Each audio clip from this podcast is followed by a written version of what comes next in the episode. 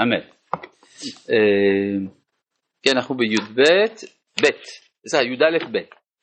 רוח הקודש הכללי הכולל בחטיבה אחת עליונה את הצירוף של כל הזרמים המיוחדים כאחת. רוח הקודש של הרצון, השכל, היופי, הגבורה, המוסר, כשהוא פועם במילואו ובמיליונתו, הוא נותן את הניבים אל הנביאים, במלוא פירותם ורם גבורתם, כל מים רבים, אדירים, כל המולה, כל מחנה צבא, כל שדי בדבור. וזה הרוח הכוללת, חמשת מיני רוח הקודש האמורים, גם הוא מתנוצץ ומתגלה ברוח התשובה, השורה תמיד, וכל לב יחפץ לעלות מתוך המורד, של חטאת האדם ורישלונו למרומי הקודש לבקר בהיכל השם. זאת אומרת, מה שאומר כאן הרב, שכמו שיש רוח הקודש על הנביאים, יש גם רוח הקודש על בעל תשובה. זה סוג אחר, אבל לא באותה הרמה, אבל יש משהו מזה. כן? כי הרי ההתעוררות של התשובה באה מפני החפץ לאחדות. כן? לא להיות קרוע מן השלמות הכוללת.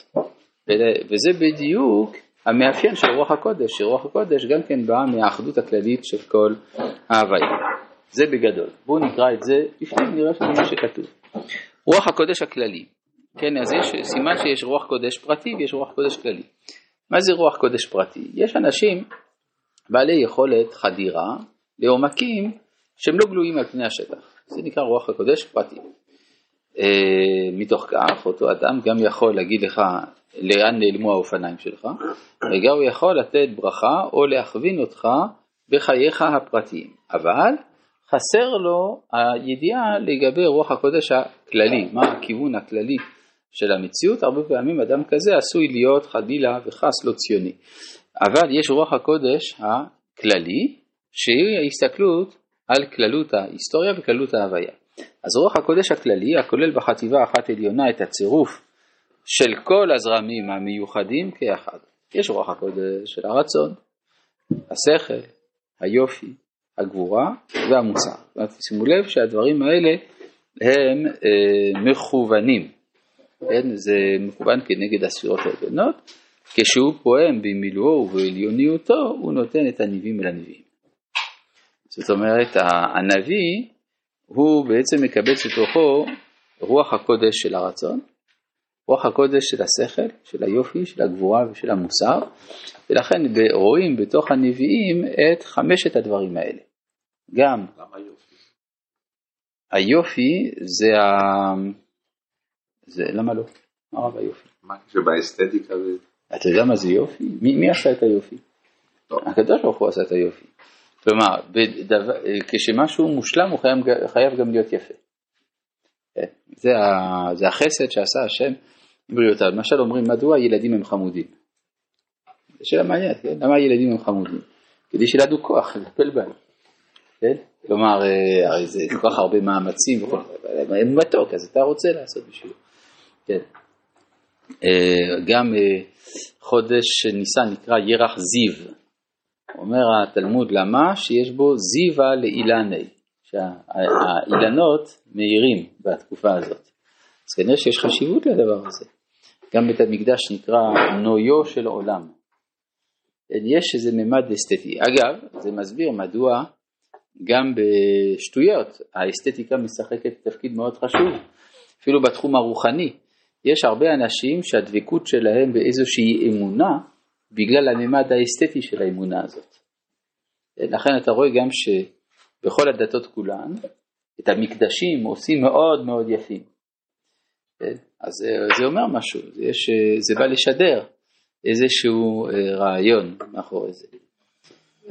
אז הבעיה היא שזה רק זה. כשזה רק זה, אז זה יכול ליפול לפנתאיזם. הראייה של האלוהות שבהדר של הבריאה, זה יכול להביא את האדם למין סוג של אלילות רעיונית כללית, אבל לא בגלל זה, זה לא נכון. טוב, אז זה מה שהוא אומר. גם הרמב"ם כותב שהנביאים יש לפניהם תוף ונבל וחליל וחינות. כלומר, אתה מחפש איפה הנביא נמצא, איפה שאתה שומע מוזיקה, אז שם. כן. ברור, זה הדרך למצוא את הנביא. איפה הוא? איפה שמנגנים. אז הוא אומר, הוא נותן את הניבים אל הנביאים. מה זה ניב? דיבור. מילים. כן, במלוא פירותם ורם גבורתם. ככל מים רבים אדירים, כל המולה, ככל מחנה צבא, ככל שדי בדברו. הביטויים האלה הם ביטויים שנמצאים אצל הנביאים באמת, על עצמם. הנה פה יש פה הפניות. כן. וזה הרוח הכולל את חמשת מיני רוח הקודש האמורים, שזה נמצא אצל הנביאים, גם הוא נמצא, גם הוא מתנוצץ ומתגלה ברוח התשובה. אז זה משהו מדהים, הרי הבעל תשובה הוא במנחת, הנביא הוא לא במנחת. ואתה רואה פה איזושהי התאמה בין מה שמתרחש אצל הנביא לבין מה שמתרחש אצל מי שיוצא מנחת. מתנוצץ ומתגלה ברוח התשובה השורה תמיד, בכל לב וחפץ לעלות, מתוך המורד של חטאת האדם וכישלונו, למרומי הקודש לבקר בהיכל השם. אז כנראה שמדובר פה לא על כל תשובה, אלא על התשובה שהמוטיבציה שלה היא להגיע לדעת השם. שזה הצד העליון ביותר של נפש האדם, ועוד אחת זה הצד הנמוך ביותר של נפש האדם, אבל הוא רוצה מן התחתית להגיע אל הפסגה, וזה בעצם התעוררות של רוח הקודש על כל חמשת מרכיביו. טוב, ג' במקום אחר רואים, הרב כותב שדווקא חזרה בתשובה, מתלווה אליה גם היתר מהיופי. נכון. תחקוד מהאסתטיקה. נכון. נכון. אז לכן נדבר על שני סוגי מוטיבציה של תשובה. יש מי שהמוטיבציה שלו זה לתקן את החטא. הוא לא מרגיש טוב עם חטא, אז הוא צריך לעשות חרטה, צער גדול וכו', וזה לא הכי אסתטי. אתה צודק. אבל פה מדובר שהמוטיבציה זה להגיע לדעת השם. אז במצב כזה, אז זה הכל יפה.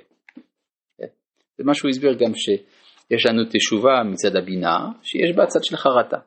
יש תשובה מצד החוכמה, או מצד הכתר, ששם אין מקום לחרטה כלל. כן. חמישה? אני לא יודע, צריך לספור. רצון, שכל, יופי, גבורה ומוסר. הוא אמר את זה, מה? צריך לספור. צריך אולי קצת לפרד, מה זה רוח הקודש של הרצון?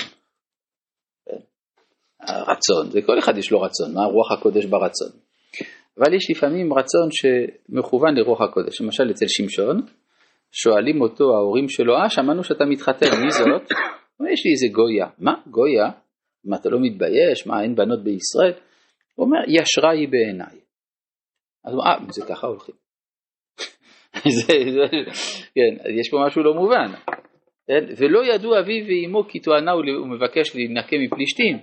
כלומר, הם לא מבינים את הכוונה שלו, אבל הם מרגישים, טוב, אז אם זה ככה זה בסדר. בדרך הוא פוגש אריה, ותהיה עליו רוח השם, קורע את האריה, לא ידעו אביו ואימו. זה אדם קצת מוזר, לא? אז יש לו רוח הקודש ברצון שלו. יש רוח הקודש של השכל, טוב, זה כבר יותר מצוי. מצאנו אצל חכמים שיש התנוצצות לפעמים של רוח הקודש. הגמרא אומרת איך? שחכם אחד אומר דבר, שחכם אחר גם כן אמר באותם המילים. והוא לא ידע שהוא אומר, זה רוח הקודש. זה רוח הקודש בשכל. יש רוח הקודש בגבורה, ביופי, זה דיברנו, נכון? יש השראה מיוחדת אצל משוררים, שלפעמים רואים שיש איזו התנוצצות. למשל, הרב קוק בעצמו, כשהוא ראה את היצירות של רמברנט, אמר שהוא ראה את אור הגנוז. שרמברנט תפס מה זה אור הגנוז. אז יש משהו, כן? הגבורה, רוח הקודש שבגבורה, אז במלחמות. כן, הרמב"ם אומר, מתי, איך מתחילה רוח הקודש? על ידי ההתעוררות להציל יחיד השקול כציבור או ציבור שלם, וזה מדרגת השופטים כולם, או מדרגת משה בראשית נבואתו כשהורג את המצרי. אז זה צריך בשביל זה גבורה, להרוג את המצרי. כן, אז זה תחילת רוח הקודש. והמוסר, רוח הקודש של המוסר, זה שלפעמים, הרי יש לנו כל מיני נתונים כדי להחליט מה מוסרי, מה לא מוסרי. זה יכול להיות על פי היגיון, האתיקה של אריסטו, שמסביר מה מוסרי, מה לא מוסרי. אבל יש גם רוח הקודש של המוסר, שהאדם מבין בהתעוררות עליונה מה הטוב ומה הרע, וזה לפעמים גם יכול לסתור הכרות ראשוניות פשוטות של הטוב והרע.